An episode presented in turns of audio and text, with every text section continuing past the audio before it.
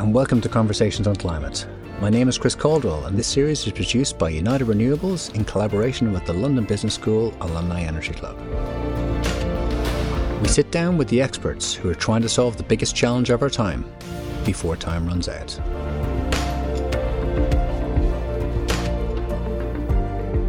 Today we come to you from the West End of London, where we're speaking to two clean tech founders working to decarbonise and add biodiversity, two leading lights of the London Business School startup community. The company TreeApp allows individuals and businesses to plant trees globally. Utilizing both B2B and B2C business models, TreeApp facilitates carbon offsetting through a scientifically rigorous program of planting and forest management that sets them apart from many of their peers. The discussion led us into some really interesting areas, including founding and growing a clean tech business, generational differences in sustainable business practices and aspirations, the impacts of offsetting and the interconnectivity of trees into local communities, lives, and economies, the science needed to make the business work, the business of clean tech, and advice for founders. This conversation provided clear insights from two brilliant young minds noted by Forbes in the 30 under 30 list this is a fascinating conversation that you just won't want to miss. Around 80% of people who listen to this podcast haven't hit the follow button. If I could ask you for a small favour, if you do enjoy our conversations, please do hit that follow button on your app. It would help us in the show more than I could possibly say. Thank you and enjoy the conversation. Okay, gentlemen, well, thank you very much for uh, speaking to us today. You know, it's a great, great, great pleasure to have you both on. Uh, wonderful to have, you know, such you know, kind of young, dynamic entrepreneurs from the London Business School ecosystem and environments to be to be here talking to us.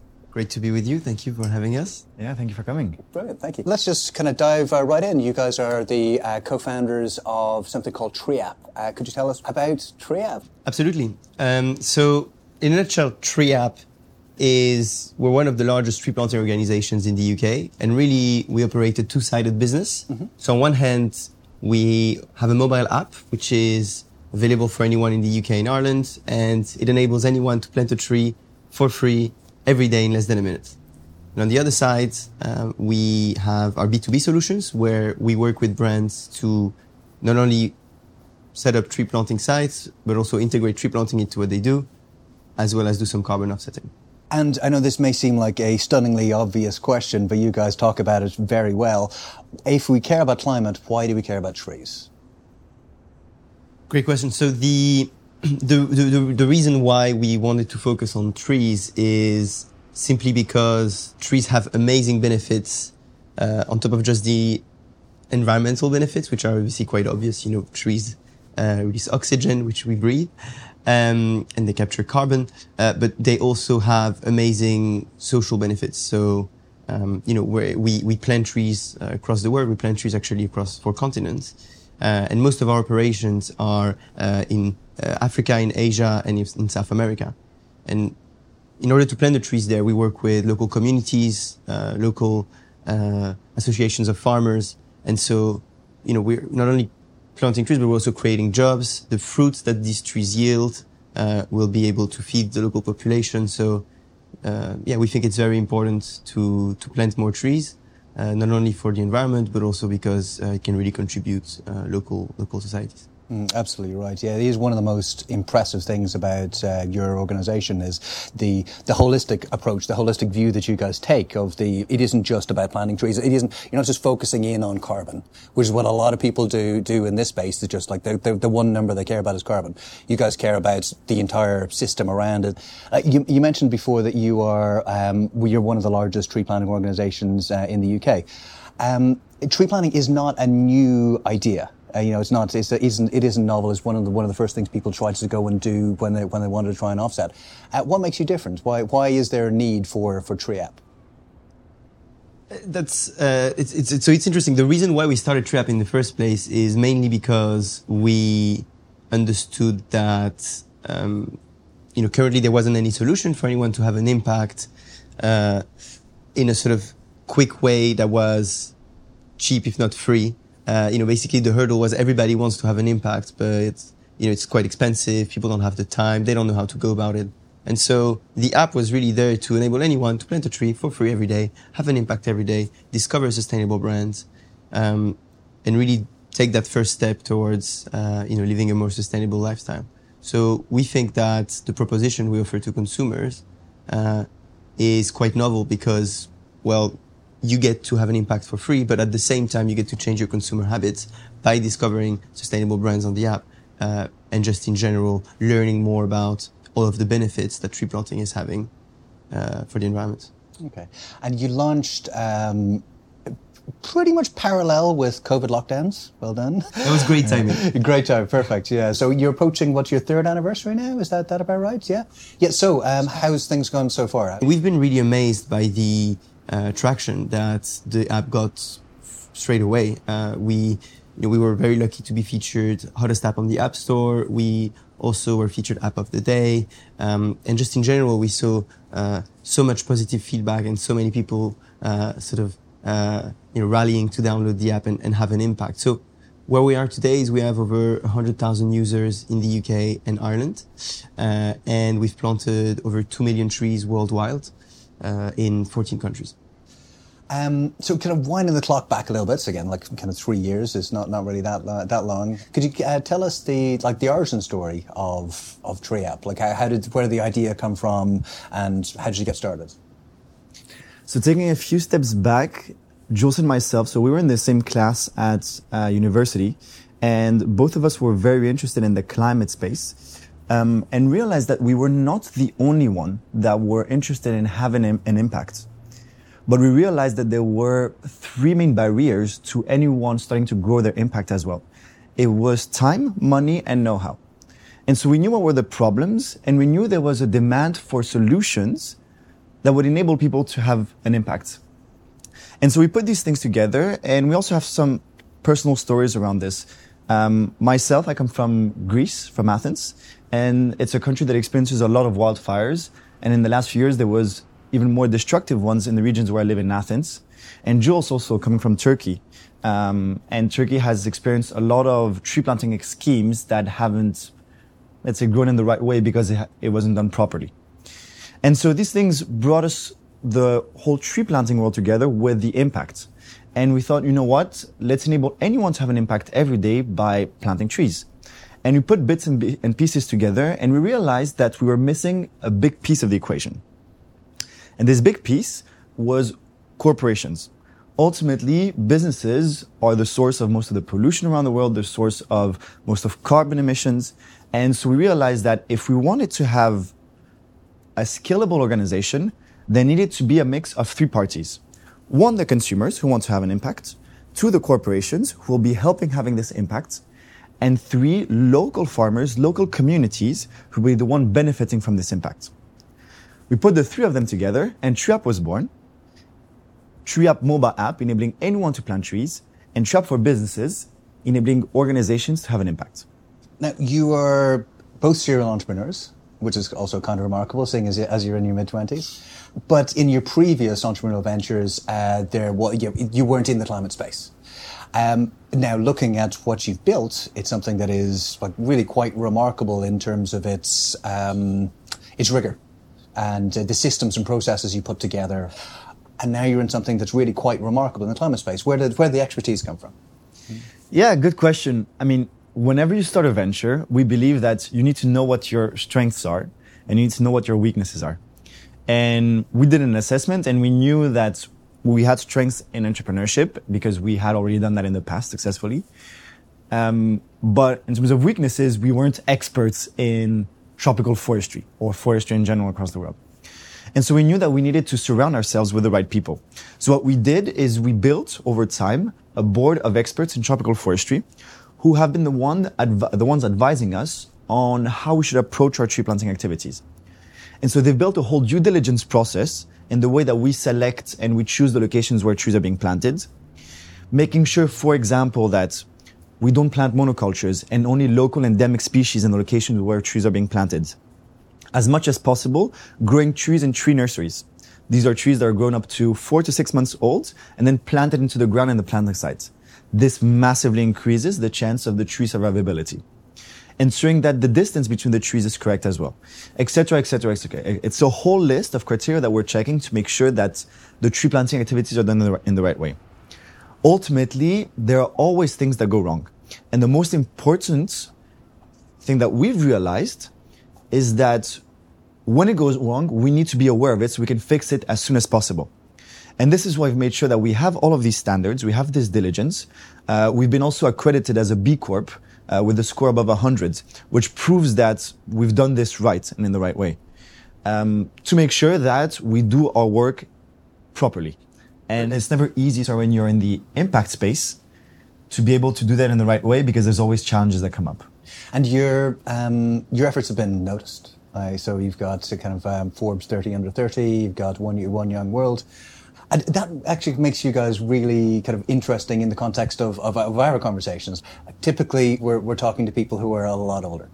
you know? So would, would really like to get your, get your take on what guys of your generation um, what you what do you think that you can teach guys of you know of, of older generations on climate and the climate space, and vice versa? I think as younger generations, we're seeing that we're growing in a world that is not sustainable.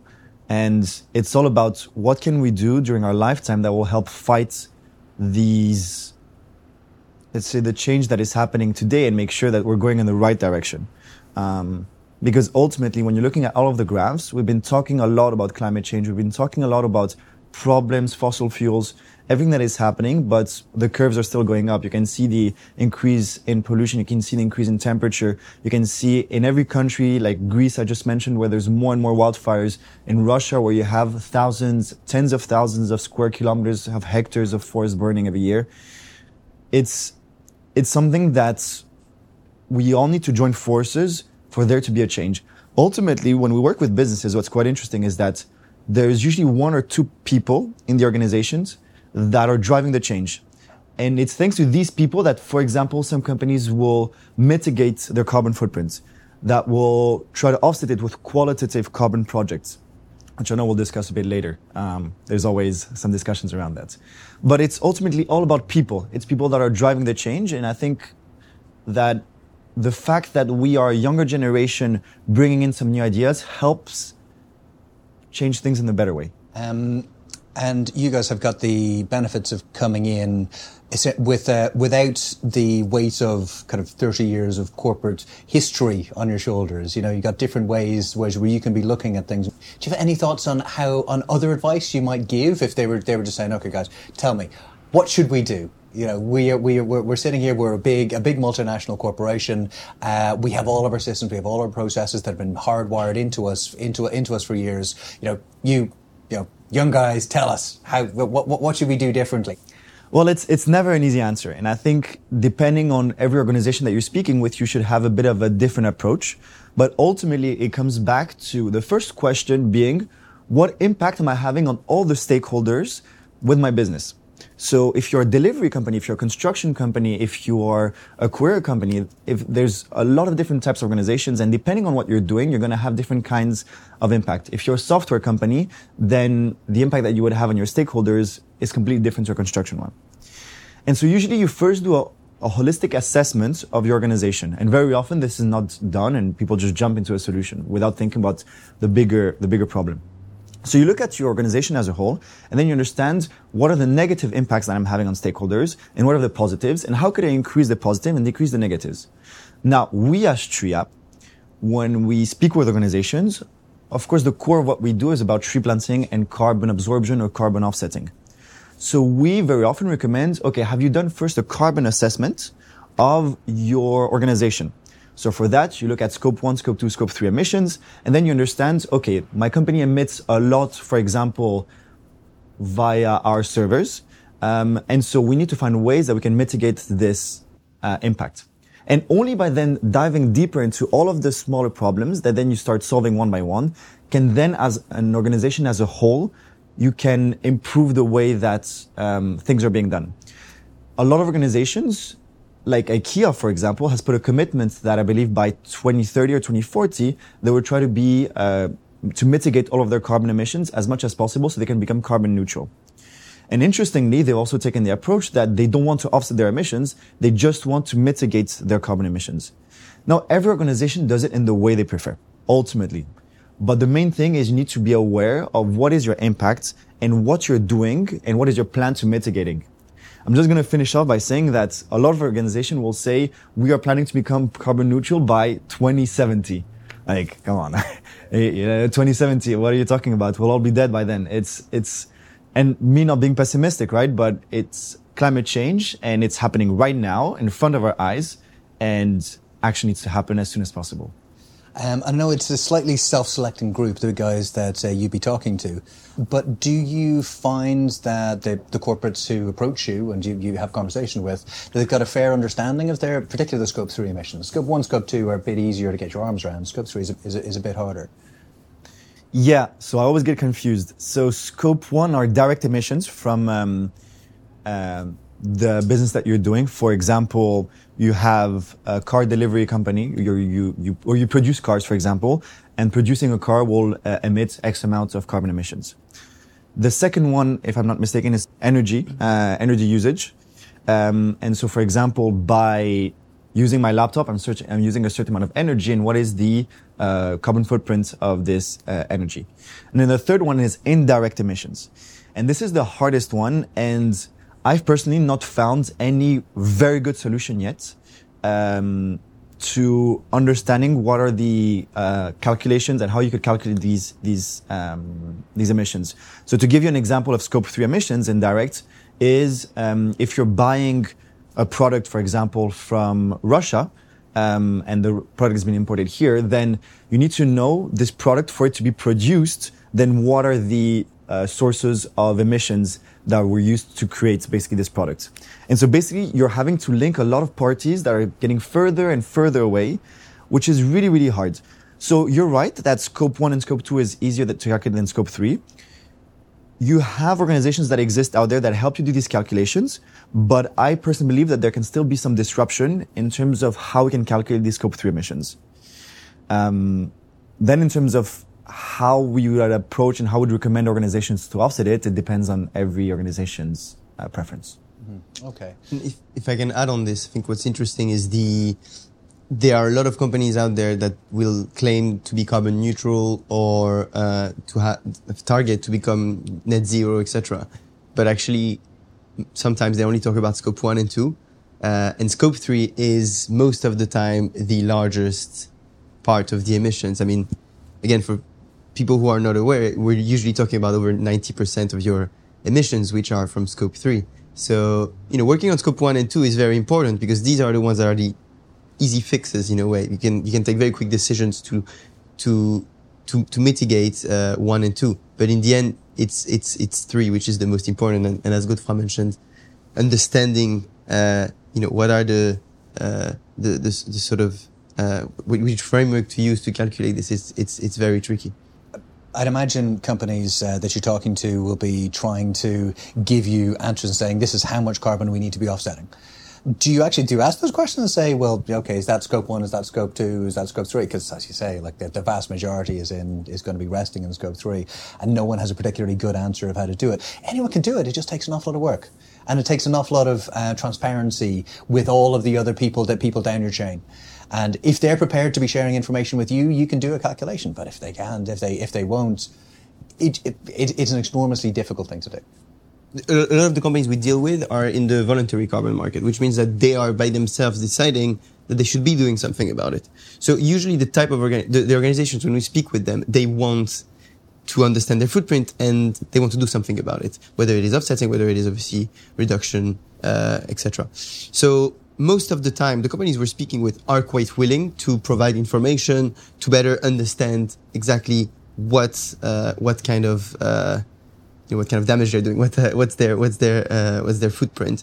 Um, we at TreeApp do mainly two things. Number one, uh, and that's what we do the most, is deal with companies that already know what their footprint is and uh, are looking to offset it uh, so we will then obviously provide a wide range of different uh, carbon credits projects that we uh, that, that that we, we can provide, uh, whether it is forestry, community, um, or, or, renewable projects uh, throughout the whole world. Um, but we also do have a second service that we that we do with companies, which is where we help them calculate their footprint, and and and so obviously that's quite different because uh, when when you want to do something about your your footprint, but you don't know, uh, you know, what your footprint is, then obviously that's where you need to start. We can sort of sell you credit straight away. So usually, um, it's it's it's sort of a two step process. First calculating, and then uh, obviously finding the right project. But most of the time, the organization we deal with will have someone in house that has already completed the first part. Interesting. So that's a new kind of business line that you're you're going into. Is kind of more of a, a consultancy type business where you're you're going in and you're trying to help people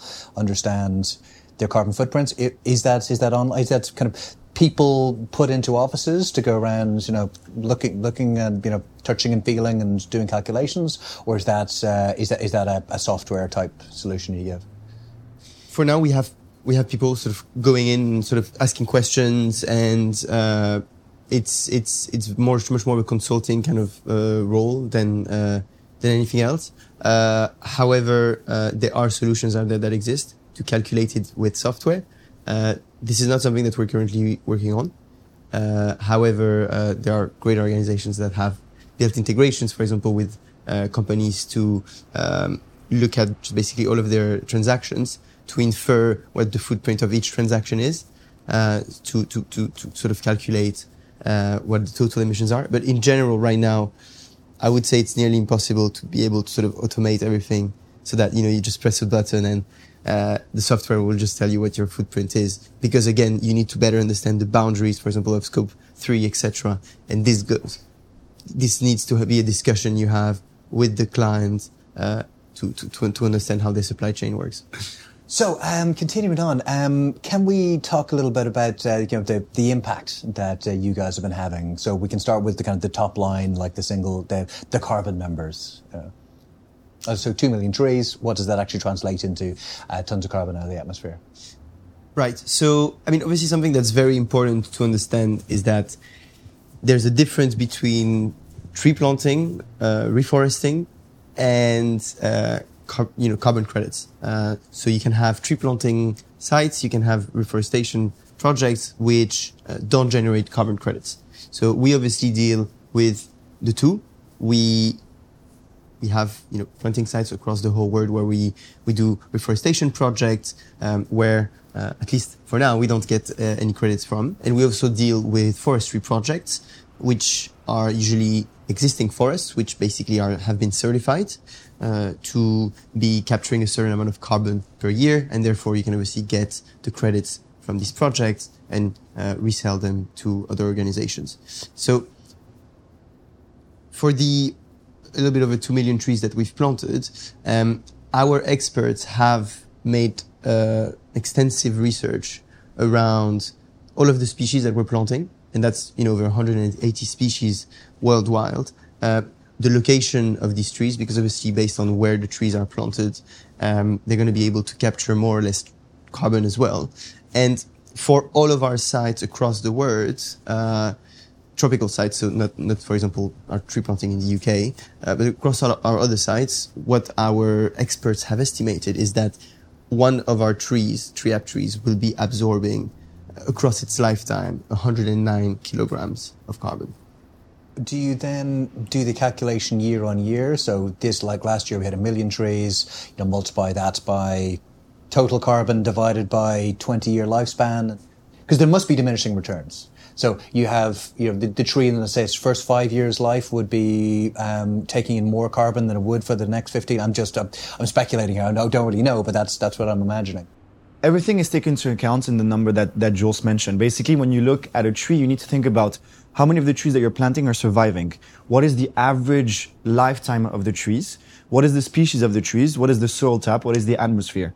For example, if you had one, the same species of tree being planted here in the same soil, in the same um, atmosphere, for example, as in even in Madagascar, there are still some tiny changes that would mean that the tree would absorb different amounts of carbon from the atmosphere.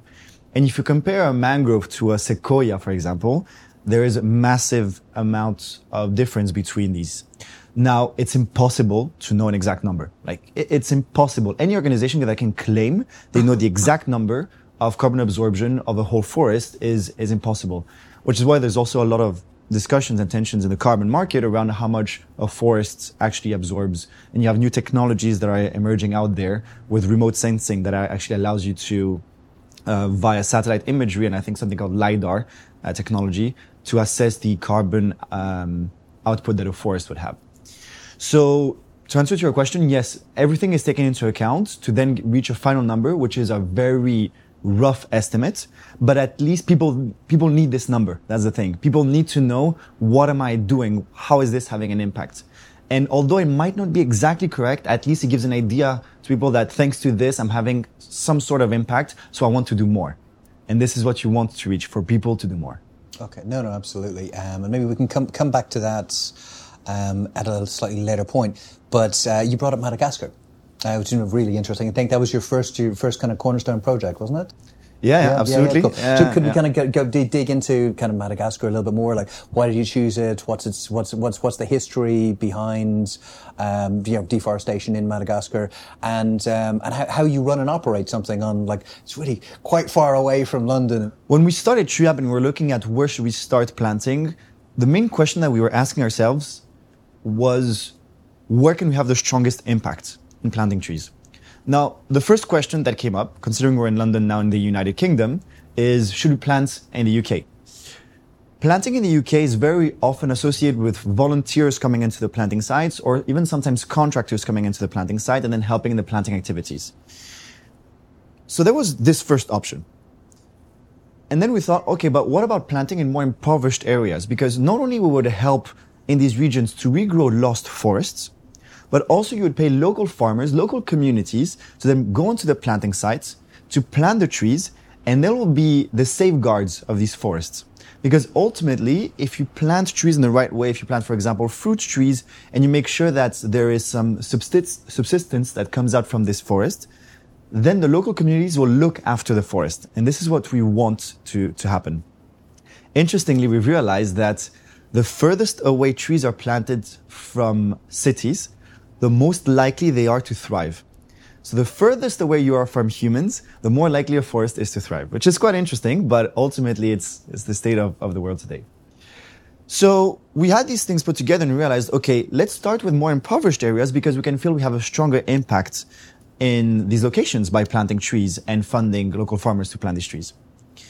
Looking all around the world, we realized that Madagascar was a country that had experienced serious deforestation since the 17th, 18th century. Close to 90% of the uh, native forests of Madagascar have been cut down, mainly for farming or for coal, for example. Um, a lot of different reasons, but that resulted that in the 1960s, 70s, there was almost no forest left uh, in the country.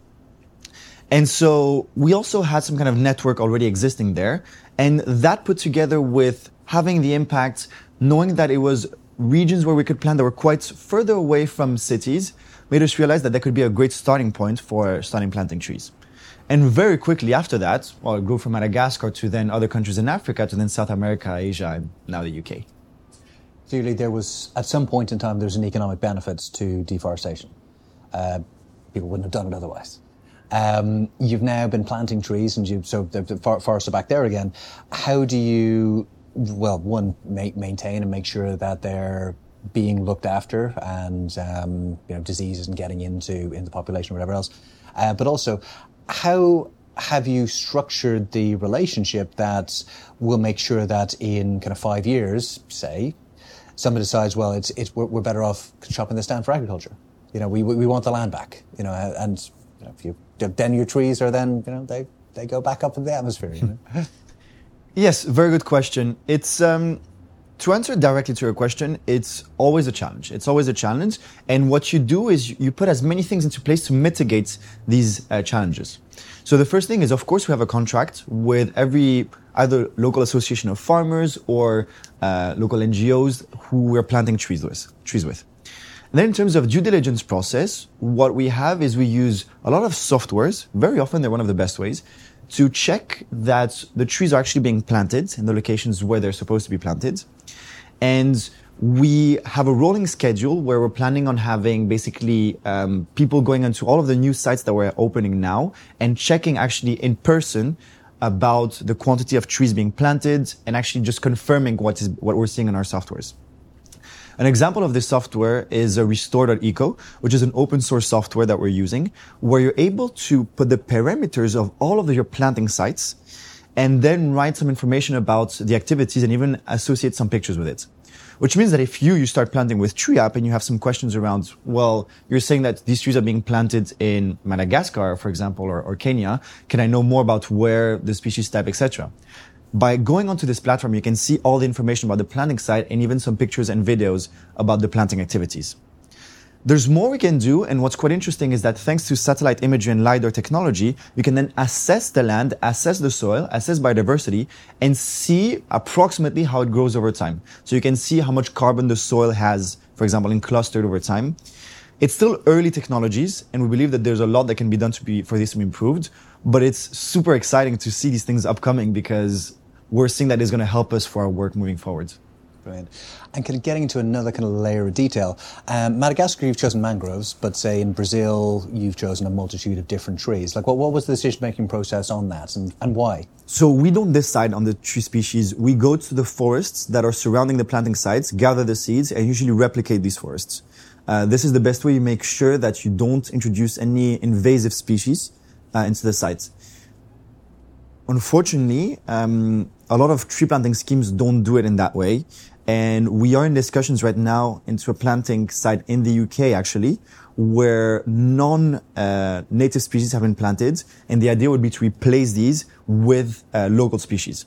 So it's good because we're actually seeing a really good trend um, in that space. There's always things that don't go right, but we're seeing really good improvements. Yeah. And having a look at your impact report, um, was really impressed by how you're focusing in on kind of non-carbon benefits of, of do, doing what you're doing. Would you like to kind of to talk talk a little bit about you know the other benefits that you bring to communities? Yeah, so we've already mentioned uh, in earlier in this interview the social benefits that tree planting uh, brings. Obviously, working with local communities, creating jobs, uh, but also what the fruits, the, the, tr- the, fruits that the trees yield. So I'll give you a few examples. Our project in Haiti, for example, uh, focuses on fruit trees. So all of the, all of the fruits that are gathered by the local community will be obviously able to feed uh, the, the, these these farmers, but they will also be able to resell these uh, to other people within their community, which obviously creates this kind of microeconomy as well. Uh, so there's the environmental, the social, and the economical impacts, which is you know the sort of uh, best uh, combo that you could get uh, from from a planting site. Really, each of our site usually has some kind of focus. So um, we have all of the SDGs that we're going to be looking at, and for each project, there's going to be one to three SDG that have particular emphasis on. Um, so our project in Nepal, for example, is all about women empowerment. You mentioned it earlier. Uh, it's a, it's a woman-led project. Uh, we also have our project in Indonesia where we plant trees along the coast to prevent the risk of flooding, uh, which, as we know, is something that's unfortunately uh, happening more and more. So, yeah, we thought it was very important in the impact reports not only to talk about uh, you know the, the, those the, the, numbers of trees and you know the what, what, what this equates in terms of carbon etc but also what are the other benefits which are usually unfortunately less well known about trees and, and which are as as if not more important Mm-hmm. Actually, you mentioned the Sustainable Development Goals. Out of curiosity, have you uh, done an SDG analysis of your own business? Have you looked at your own, you know, your own emissions? Have you looked at, at how TreeApp runs along the 17 goals? We have looked at how each of our projects contributes to the SDGs when it comes to TreeApp itself. Uh, so Godefroy mentioned earlier that we have gone through the B Corp uh, assessment process, and this does required to look at the business from a lot of different lenses. Um, but a sort of SDG analysis per se, uh, this is, I don't believe this is something we've done. Uh, but we do, we do know, you know, what our footprint is and we do, uh, we have taken steps to sort of reduce it as much as we can. Uh, and obviously there's, uh, as I mentioned, the whole B Corp assessment that we've gone through, which does look at, you know, governance, environment, uh, social, uh, dimensions within the business. So we are quite aware of the things we need to improve and, and the things we're doing well. I really, really like what you were talking about there in the kind of the interconnected um, way that you look at. Don't you don't just take carbon? You look look at um, you know the entire system around what you want to do. Um, how do you think we can be encouraging that type of thinking more generally, more broadly? And one of the problems with the climate movement right now is people are really focused in on one molecule, which is carbon. Like, how do you think for the for the greater the greater good um, and uh, the greater good of good of you know the environment and um, ecosystems and uh, biodiversity, how can we be encouraging a more broader framework of thinking? you know, in a nutshell, the reason why we look at carbon so much is because carbon is very, it's very, it's very important. It's a metric we do need to track. It's a metric that uh, we need to we need to reduce. I mean, everyone needs to reduce. Uh, every organization, especially, needs to reduce their their carbon emissions. Uh, so, you know, I think it's a good thing that we look at carbon. Uh, but obviously, you, know, you can you can't just focus on one thing. Just like in business, you, you can't just do. Uh, you know, you can't just look at one particular challenges. The, the word is complex. It's it's you, you can't just solve everything by just uh, by just having sort of a one one fits all solution. So um, I think the going through the, uh, the, the scoping we mentioned, calculating your footprints, better understanding uh, your scope one, two, and three will help organizations also understand uh, what are other indirect um, benefits or that that their organizations can be having, or what are different solutions that they could put in place, which are not necessarily related to carbon emissions, uh, but that that can, for example, have a you know, social impact uh, within their uh, their workforce uh, or um, you know, the well-being in general. So I think it, the for the fact that we focus on that one metric because it's the most important one is not it's not bad. It's just that obviously, just like every big complex problem, you can't just fix it by just solving one one one particular metric. But I'm not sure if there's anything you want to add on that. Yeah, I think you could look at on two sides. There's one voluntarily you can increase the conversation and the other one oblig- obligatory. So you can force people to, to talk more about it. I think voluntarily, exactly what Jules said, I want to repeat it. Um, you push people in conversations, you push people in, in companies to discuss more about it, to bring to the top management, hey, we should do X, Y, and Z. But then I think there's the second side of things, which is forcing the discussion. And this is, for example, having government legislation that forces companies to do XYZ. For example, I think in the US, very soon it'll be introduced a forced calculation of your, I think, company footprints. Uh, France has just forced uh, restaurants to stop using single use, I think it's plastics or, or packaging. Um, now, it's not always done in the right way, and sometimes it's a bit rushed decision making. But by forcing this and, ma- and telling to organizations, well, if you don't comply, then you'll be fined, then you'll see that actually they'll be like, okay, okay, now we'll start actually discussing about it. So both ways should be done. And you can see some companies like Patagonia or some countries. I believe personally France, where, where we're both from. Um, the UK is sometimes also pretty good at that. Uh, Nordic countries in Europe are really good at initiating this conversation and it's good because without them, then you would have only a bit lagger behind. So do you think that the the legislation should talk less about carbon and other things as well? Is that what you mean? Like that they've been focused too much on that one particular emission? I I don't know that much about what other countries have done aside from like countries where we're from in terms of uh, legislation or that that could be could be improved, but I think I would assume both sides are, are being done. I follow a lot about the carbon market itself. Um, so I know that, and you're right, that the carbon market is the topic of discussion these days, uh, especially because there's the whole finance world behind it. You know, because there is exchange of like carbon credits, and this is what incentivizes companies and then tradings and all this to happen. If there was the same thing on plastic or on other types of products or services, maybe there'd be a bigger market and bigger demand for it the, the main kind of conversations in and around kind of tree planting tends to be the the bad guys, like not not even bad guys, maybe maybe some well intentioned people who just do it badly, but it's the failures. Um, you guys have come across it with with a, with a different a different approach. You're very rigorous, um, but we spent quite a bit of time talking about your projects and why why you are doing things well. Uh, why do so many tree planting projects fail? Good, great question. Uh, challenging question, challenging but, question. but, good question. So, I mean, why do they, why do they fail? I think uh, we mentioned briefly monocultures. Uh, that's probably one of the best examples of tree planting done badly. Um, you know, if you plant a forest of palm oil trees, uh, it's it's not really going to enable biodiversity at all because um, you know no natural forest is only made up of one species. And so if you're, uh, I think the, the, reason why a lot of these tree planting projects are bad leads because they sometimes have, you know, commercial uh, reason as well. So, for example, when you're planting a palm oil, fo- palm oil forest, obviously you're then going to be using that forest uh, to, you know, sell the whatever f- the forest yields, etc. So, uh, in general, most of the time, it's also down to the fact that people are not well informed enough on how to do it properly.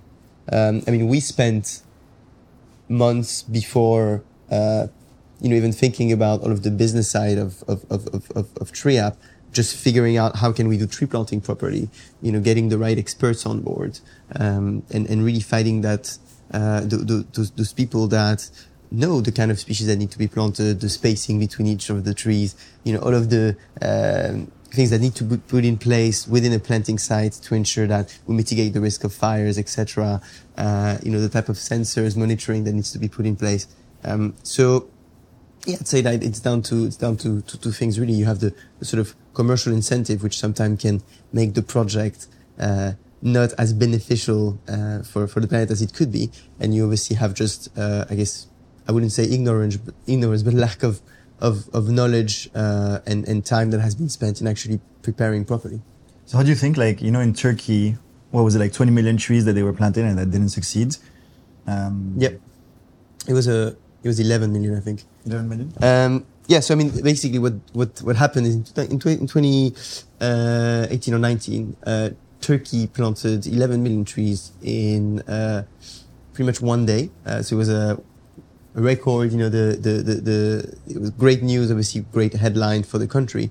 Uh, now the problem is that the trees were planted quite badly, uh, which means that they either didn't have it. I mean, obviously it was across the whole country, right? They didn't plant sort of 11 million trees in the same place, but, um, it was done badly in a way that number one, the trees were not necessarily planted with the right spacing between each other. So they ended up competing for resources and therefore the survival rates uh, ended up being extremely low. But also, and most importantly, uh, they completed the planting part, but they didn't really had anything in mind for the monitoring, uh, which really, you know, is the most important. Once you once you plant the seed, you need to make sure it reaches maturity, um, and that's something we're very we're very proud of. We have a, an extremely high, uh, uh, you know, amount of our survival rates uh, for our trees uh, that that that reach maturity. Um, but yeah, in the case of Turkey, um, unfortunately, there was uh, no measures put in place and just not enough people uh, that were, uh, you know, hired or at least gathered to, to look after the, the trees. And, and that's, that's why we wanted to do differently because this, these great stories, which in the end end up, you know, being absolutely terrible. Uh, and, and, you know, if we are to do it tree planting, we, we really need to do it properly. Yeah, no, yeah, great stories can be very quickly turned into embarrassments um, and and give give the whole market a bad name. I think it was like a ten percent odd survival rates like a year or so later. Uh, what, what's percent died. Yeah. Yeah. What, what, what's what's your survival rate for for trees uh, planting? So our last assessment was in Q2 of last year, and it was around seventy five to eighty percent of survival. Considering that on average you'd see sixty five to seventy uh, on the market, we believe we're seeing a bit of higher than average before saying that, actually, let me tell you that it's impossible to reach above 90% of survival rate. There's always, you know, just rocks into the ground or issues that can cause trees not, not to grow. So we're actually super proud to be close to, to 80%. And we do this assessment year on year. Um, yeah, we believe that some of the things that we do that help in the in the survivability of the trees are you know, ensuring trees are planted in the right uh, season. So, for example, rainy season, tropical areas, or winter, for example, in Europe and making sure it's the right species. The spacing between the trees is very important as well. So for example, between mangroves, usually you'd have one meter of distance between the trees. While for more uh, tropical trees uh, that would be growing under tropical uh, seasons, you would have usually close to three meters. Uh, this is what we also have in the UK, uh, just because it's also bigger type of trees. So you need to think about all of these things put together. Um, and yeah, it's it's not it's not easy. It seems easy to put a tree into the, the, ground in your garden, but growing a whole forest is is a whole project. One critique, and well, another critique of the whole uh, tree planting um, universe, uh, tree planting world, is the issue of moral licensing, whereby um, you can, if you do this one thing, and this one thing maybe I, I, I plant a tree daily. Um, psychologically, it can give you freedom to be doing other polluting activities, not not actually going in and um, changing, digging down and changing, making the lifestyle changes that you as an individual would would want to do, or also more licensing for a business. So it's it allows you to be offsetting. So carbon offsetting allows you to to do one thing without actually digging into your systems and your processes and trying to trying to make that make those improvements. How do you guys think about you know the whole idea of moral licensing and how can you be kind of engineering the business to be countering you know to, to be counter affecting those uh, those particular effects? Organizations need to calculate their footprints. They need to well on the short term at least offset it, but in the long term look at mitigating and reducing it. Uh, but it's also very much down to legislation. Uh, in the end, if we let government, uh, if we let companies choose whether or not they should do it, um, you know, we we're going to see a lot of companies that decide just to do it whenever they they have to to do it, you know, because obviously otherwise they'll be breaking the law. So we need more legislation. Uh, and need, this needs to be uh, worldwide because otherwise, you know, some countries are obviously going to lose competitiveness and we've seen such uh, you know decisions recently in the US creating a lot of attention with Europe in terms of trade, etc. Um, so it needs to be done uh, as, as a sort of consensus uh, worldwide uh, when it comes to legislation. Um, coming back to the to, to companies and you know companies that maybe offset and then as you say you know keep on just polluting in business as usual. Well, I mean obviously that's not the right way to do it. Uh, and you know any company that we work with to offset their emissions, we're also going to be chatting to them about okay, you know what are your plans to reduce? Uh, you know what's what's your what's your goal in uh, sort of 10 years time? You know 2020, 2030. Everybody's talking about 2030. Uh, well, now it's in less than 10 years actually. So we really need to um, to see legislation happening, uh, but also businesses who are offsetting uh, truly showing that they are doing things to reduce uh, that footprint and that in the long term, although they are using a short-term solution via carbon credits, uh, that, that they will be looking at, at reaching net zero. And on the individual level, is there, you're thinking it is an awful lot more difficult to be legislating against individuals. Um, how do you encourage individuals to not just, I know, obviously your, your, your, your advertisers tend to be um, sustainable businesses, and we can get onto that, that, that, that in a little bit. But um, how do you avoid this moral licensing issue with the individuals that you deal with? I think to be to be very honest, I, think this is this is obviously something that we don't have a full control over. Uh, you know, uh, some of our users may be planting a tree every day uh, and feel comfortable I don't know, driving around with the, their car, you know, for, for, for, for hours. Um, we, we realize that Treeapp does have this instant gratification side to it. You know, you, you spend 30 seconds a minute on the app and, and, and you get to plant a tree in, in another side, in the other part, another part of the world. Uh, but what we're really trying to do is to incentivize our users to change their consumer habits. Uh, again, by discovering sustainable brands, you, you, you just mentioned it. And so we want to show them that there are alternatives that exist that can make them, uh, you know, live the, you know, carry on doing the exact same things, but in a more sustainable way. I mean, you know, for example, using uh, eco-friendly laundry pods. Um, so I think that's the that's the, that's the first thing. Uh, I think something that's very important is what we're also trying to do is make our users advocates of um, of, of, sustainability and the importance uh, for for companies and just in general for consumers to to buy uh, more more more wisely. Uh, so, you know, if if everybody starts purchasing sustainable products, then obviously companies are going to realize that consumers are interested in purchasing products which contribute to the planet, and therefore companies will also have to change the way they do things to make sure they stay attractive. So in a way, if we can get our users to look beyond just the one tree plant, planted, but also look at alternatives to what they consume, uh, we think we can make a real difference here. Just a question about whether it is the right path, right, inverted commas, uh, to be encouraging the planting of trees by um, encouraging by an advertising model which by definition encourages consumption. Are you not just shifting the emissions from one, play, one place to another? I think you partially answered it already. Um, I think that's one way to see it, but if you're inciting consumption, bad consumption, then yes, I would agree with you. The difference that TreeApp brings is that we work as hard as we can to bring sustainable alternatives in front of users. Uh, for example, a vegan type of diet. For example, reusable deodorants. And we believe that this way, yes, you are inciting some type of consumption, but there will be consumption in any case. Why not shift it for it to be in the better way rather than using and buying, I don't know, clothes, from for example, a brand finishing with Mark that we all know um, is not the best one, you know, for, for the environment. So we see it more as we're trying to change a perspective and bring in new things in front of our user base. Um, so that kind of gets to how do you decide what partners to work with? Like, would you take the the approach of COP, say, uh, or COP 27, who've taken some headline sponsors who aren't exactly the, the, the friendliest people, people of the environment. Like, how, how, do you, how do you then kind of go through your process and say, no, it must be ticking these, these, these boxes? What we try to do is first build a model and then adapt this model also on a case by case basis. But in the model, what we try to look at is mainly three things to not overcomplicate it. The first one is we look at uh, the product itself. So when you buy the product, um, is there any kind of uh, impact that you have uh, with this product? For example, Jules loves to go around with his ocean bottle, which is a reusable bottle that funds um, LBS. I think it's close to like 10, 15 kilograms of plastic that would be ocean bound and instead they, they recycle it.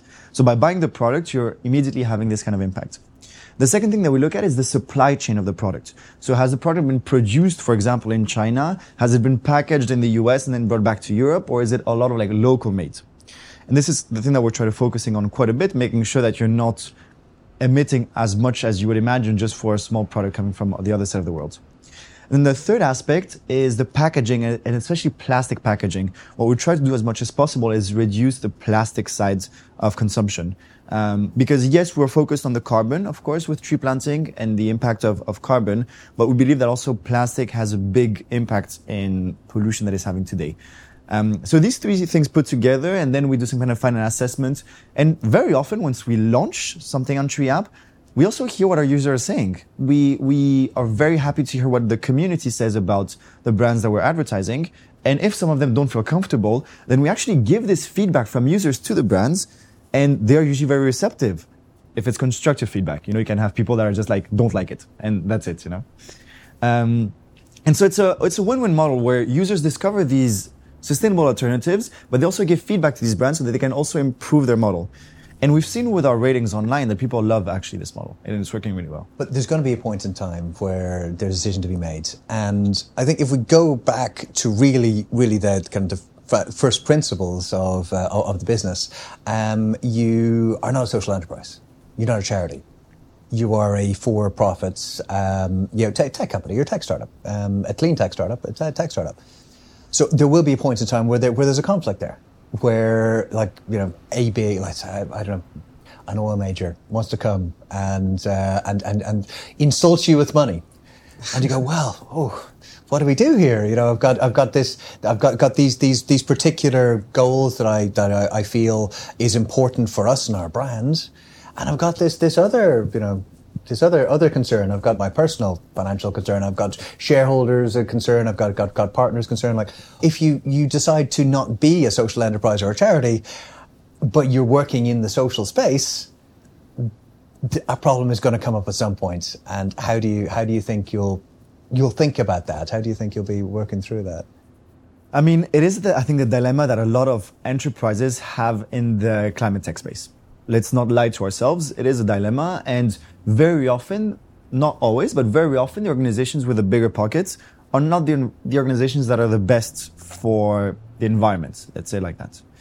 So there's a few things that comes into account, but when we think about TreeApp itself, we put in front of our users products that we believe match what they are looking for if we are going to work with a business that we don't believe is beneficial for our audiences, but that we believe can change and we can influence this business, a polluting business, and we can make things for better, we always try to see the positive side of things and thinking, well, thanks to them, they also have this kind of impact. So it's, it's very hard because as an organization and you're growing, you need to work with a lot of different stakeholders. So you cannot say no to some kind of big organizations that are maybe going in the right direction, but haven't reached their goals, their carbon neutral goals yet, or some of the changes they want to do. So we keep the approach of always trying to be open, but of course being careful on not doing greenwashing. Of course, it's a it's a it's a term that you hear very often, and we're doing that by limiting some somehow the influence that we're having on our user base. You know, there's so many people that we can touch every day via TreeApp, and the goal is that you don't put something that could be harming them further down the line. Mm-hmm, mm-hmm. Yeah, it's a very tricky balance to be struck. Like it also goes back to the to the divestment movement. Like if you are if the the environmentally conscious investor decide to not into to get out of oil altogether, what you're doing is you're leaving the non-environmentally conscious investors as the shareholders.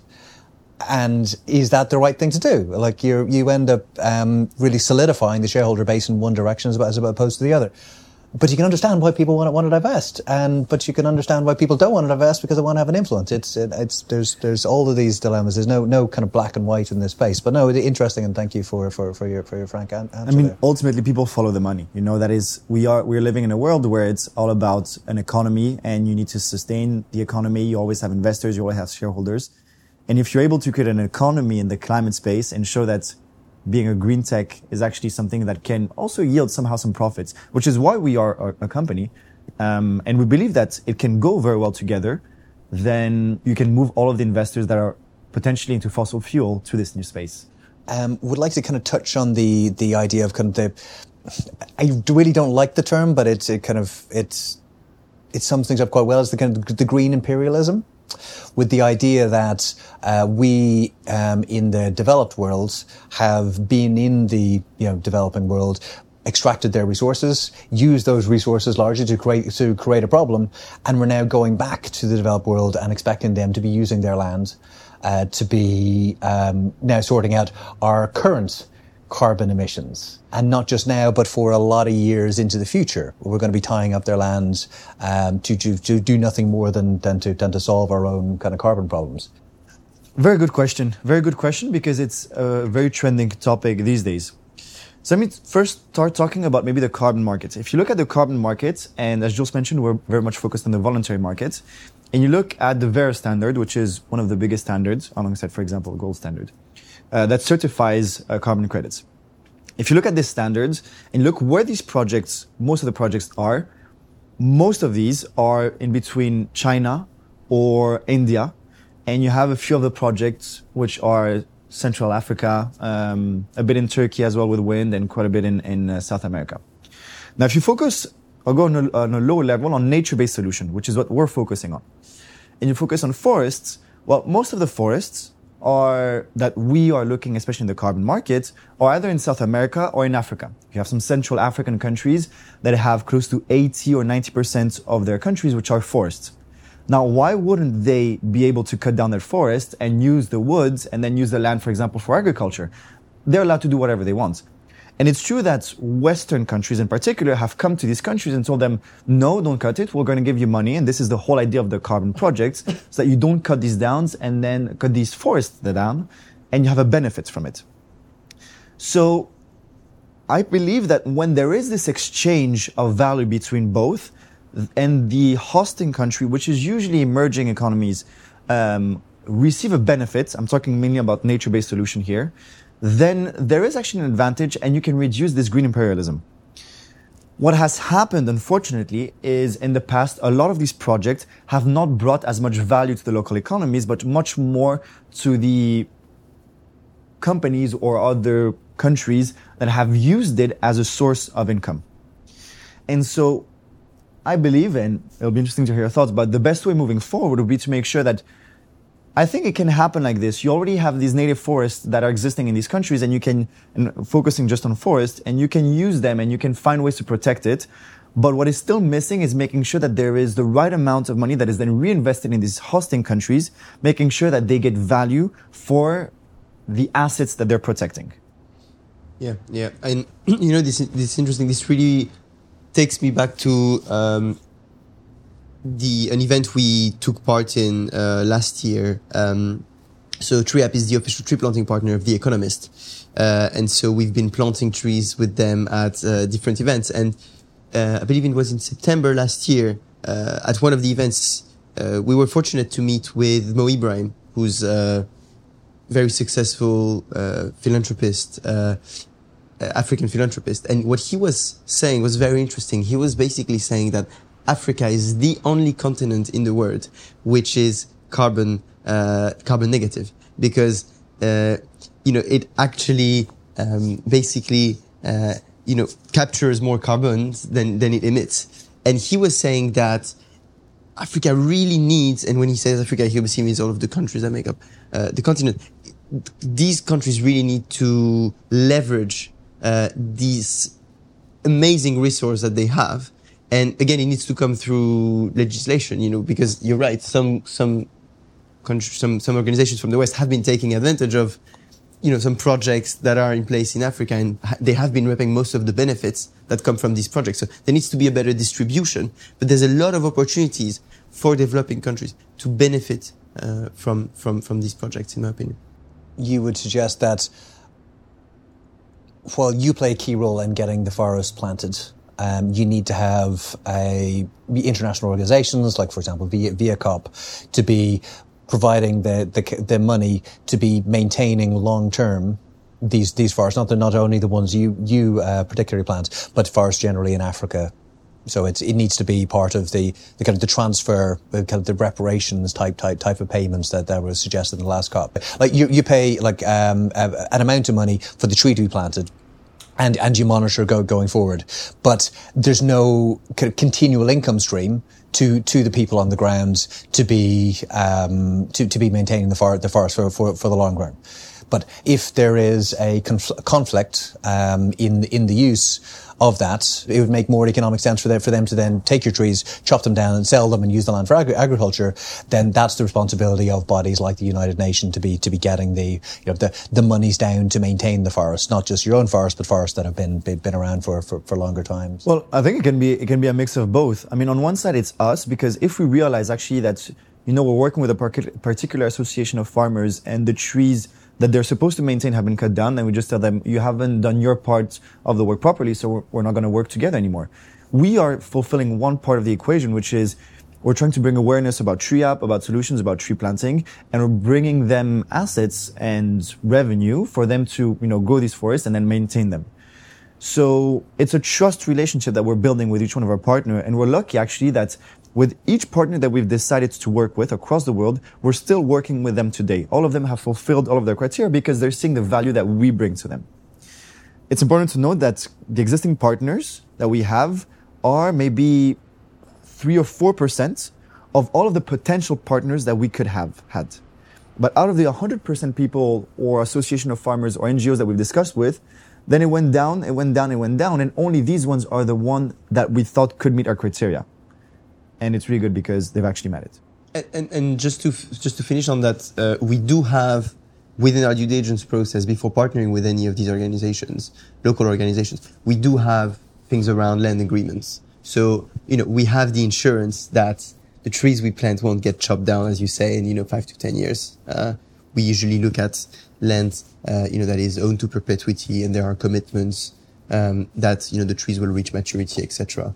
Uh, so we're not we're we're not going to see any of our planting sites doing this uh, simply because this is part of our due diligence process. So going back to the uh, the, the, kind of carbon credits market. You said that you have, so I've, I've, read somewhere that you have the ability to be retiring carbon credits. Um, is that a at the end of the, the life cycle that you mentioned, when the tree tree goes to maturity? Again, coming back to what I was mentioning earlier, you really have to separate tree planting from forestry projects where, where you can get carbon credits from. Uh, tree planting projects, forestation projects. Uh, they're very young trees uh, for quite a few years, of course. Um, so uh, you wouldn't really be able to certify these uh, because they're not capturing enough carbon for you to actually get carbon credits from uh, from these. What you need to do is you need to work with existing forests. So uh, forests that have been around already for quite a few years and that have reached certain um, biomass where they can actually capture capture carbon. Uh, so these forestry projects, once certified by different standards, Godefroy mentioned Verra, VCS, there's also gold standard, etc. Um, once these have been certified, then the project developer will be able to uh, sell a certain amount of credits every year, uh, which are basically coming from how much carbon is absorbed in the first place by the forest. Now, we as TreeApp can retire credits on behalf of other companies. So uh, if a company comes to us, for example, and is looking to offset uh, its footprint, um, they'll tell us, okay, that's my footprint. I'm looking to invest in this particular forestry project. Uh, obviously, we have a wide portfolio that will will sort of take them through. And once they've decided that they want to contribute to this particular project, via the standards, um, again, we mentioned a few, will be able to retire the credits on their behalf so that there is this proof that the company has contributed to this project and has purchased X amount of credits, which obviously are equivalent to that much credit, uh, carbon absorbed. Does that make sense? It does. It does indeed. Yeah. Um, how do uh, tree planting projects work with the principle of uh, kind of permanence in, in, in the carbon market? Because obviously a tree has got a got a finite life, and at the end of its life, unless it's put into a table or whatever else, it's it's it will naturally go go back up into the atmosphere. Uh, carbon will go will go back up. How's that? Um, yes and no. Yeah. It's a bit it's a bit more complicated than that actually. So uh, yes, when a tree grows, interestingly, when a tree, I think you mentioned it earlier, in the first few years, a tree actually emits more carbon than it absorbs. And it's only when it reaches its maturity that then it starts absorbing more uh, carbon from the atmosphere. Um, and so when a tree gets older and maybe it stops growing or it, it dies, uh, it completely depends on the type of tree, then actually the carbon arrives into the soil and gets sequestered into the soil itself which is why the soil is also a very, very part, important part of the equation in terms of carbon absorption. And when you look at carbon absorption of trees, we don't look only at the tree itself, but you also look at the underground roots. Um, I don't want to say any mistake, but I believe close to 40 to 50% of actually the carbon absorption goes into the roots of the trees. So, to answer to your question, um, you need to, to look at the whole life cycle. And this is one of the reasons why when you create a carbon project, um, you don't get the credits, at least, especially in forestry, in the first two or three years because you don't have any real carbon outputs. And the idea is that every year you estimate then from the fourth, fifth, sixth year onwards, how much carbon will be absorbed by the trees that you're planting. Which is unfortunately one of the reasons why not a lot of people do forestry projects, tree planting projects, uh, and carbon and carbon cre- uh, credits just because it takes so many years for these credits to be issued. And it's easier to invest in a wind farm or in a, uh, in a dam where you can know that from next year onwards, you already have these credits that are being issued. Ultimately, when you think about the carbon markets, it's you're investing in something that, thanks to this project, um, will have absorbed at least one ton of uh, carbon emissions from the atmosphere. The biggest problem that I personally see today is that you have a lot of projects that have been built that already exist out there and that people certify for carbon credits, yet there's no additionality. And this is one of the biggest points in the carbon market is additionality.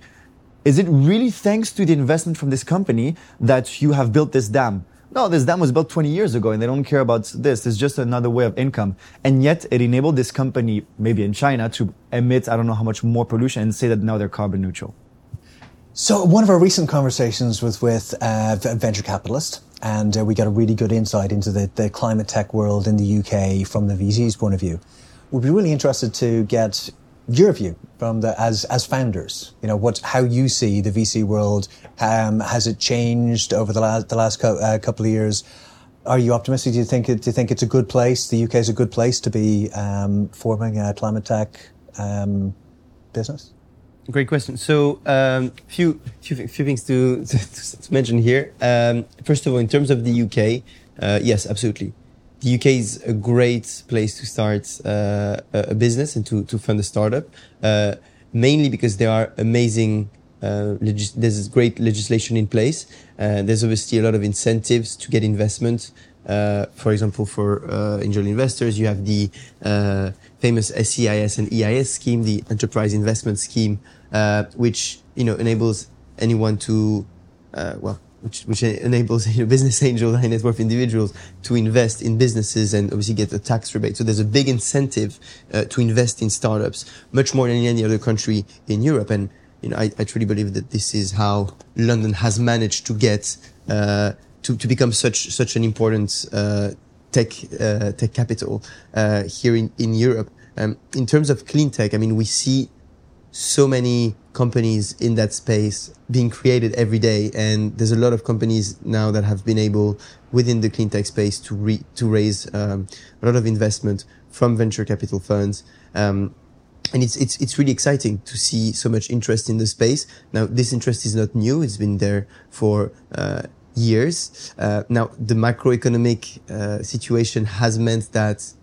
it is now harder to raise fin- funding than it was uh, you know, a few years ago. Uh, but there is still interest in some particular sectors, and climate techs is one of these sector which has been less impacted. Um, but then obviously something that you need to look at is the stage uh, at which the, the companies are raising funding. So, you know, it is still much easier for a company to raise in pre-seed seed stage than it would be uh, for anything Series A onward. Um, so obviously the macroeconomic uh, situation has a, an impact. Uh, but we, or at least I, I feel like, uh, you know, there's a lot of op- exciting opportunities to be building a clean tech nowadays, especially in London. Um, and, and, you know, what is super cool also is just, it's not about, it's in this space, it feels like it's not just about competition, it's about collaboration as well. Uh, you know, you want to be working with brands that also want to do good, that also want to have an impact. And do you think that your particular positioning, because obviously the advertising-based models, um, uh, you know, uh, tech companies have taken a bit of a bit of a bashing recently. Um, do you think that your positioning as a socially conscious brand with socially conscious partners and socially conscious consumers um, kind of insulates you from that in some way? So like you, have got a, you've got a very particular niche. Yeah, yeah. Um, I mean, naturally we are because you bring the same kind of people that you you um, that your product will naturally bring. So if you are naturally a UK citizen and you don't care at all about the environment and it's really not your topic of interest, then there's naturally no reason why you would want to be associated or, or, or work with us or just use use TreeApp, for example. So I think it's quite natural, and the whole idea is is that how can we overcome this this part where we're just focusing on the people that are already very environmentally conscious and then get the other populations. One thing that we find is super exciting is that a lot of our users are, you know, quite young generations that, you know, maybe in their 20s, 30s. But very often these are the generations that then bring their parents onto TreeApp. And then we introduce them and tell them, look, you've always said that you would maybe do something about it. Now is your opportunity. You say you don't have time. Now is your opportunity. Um, so what's really exciting is that we find that young generations have a bit more time and they will usually bring in maybe older generations into doing their bit for the environment. Right. Okay, two last questions. Uh, what's your long-term goal for TreeApp? If we look, you know, in a, in a, with a sort of long-term view, sort of five years from now, what we're really hoping for is for TreeApp to be in the hands of millions of people worldwide, so that really anyone can have an impact every day. Right now, we have only been available uh, here in the UK and, and Ireland, so we, we definitely want to uh, grow our impact by uh, going international. Um, and what we really want to do is also enable businesses uh, to integrate tree planting, uh, carbon offsetting, and, and, and mitigation at the core of what they do. And that's what we do with a lot of the brands we work with. For example, DPD, um, who's, who's been a long-standing partner of ours, uh, we work with them to plant a tree for every 10 electric vehicle deliveries that they make uh, here in the UK. And so as uh, their electric fleet gets bigger, uh, because obviously they're re- they're looking at reduction, etc. The impact that they will be having via tree planting will also get bigger. Um, and so we we think that if we integrate in the right way with businesses and we offer the right if we offer the right uh, products, you know, tech, tech products, then uh, we can truly grow our impact at the same time as our partners will grow. So, um, yeah, in a nutshell, enabling anyone to have an impact, whether it is consumers or businesses worldwide. Okay, brilliant. And last question, just to wrap up. Um, as two serial entrepreneurs, it's a really scary thing. It took me 15 years to get into kind of entrepreneurship, and you guys have you know, just I've, I've ju- jumped right in. Um, so I, like I understand it is a difficult thing. I understand, you know, there, you can ha- you can have doubts, you can have worries. If you were talking to people, say coming out of you know the LBS, the, the MIM, the MIF, uh, MBA program, um, who might be concerned about you know the world they're, go- world they're going into, might be worried. What advice would you give them and say, no, guys, it's okay. Entrepreneurship, is the way forward, because.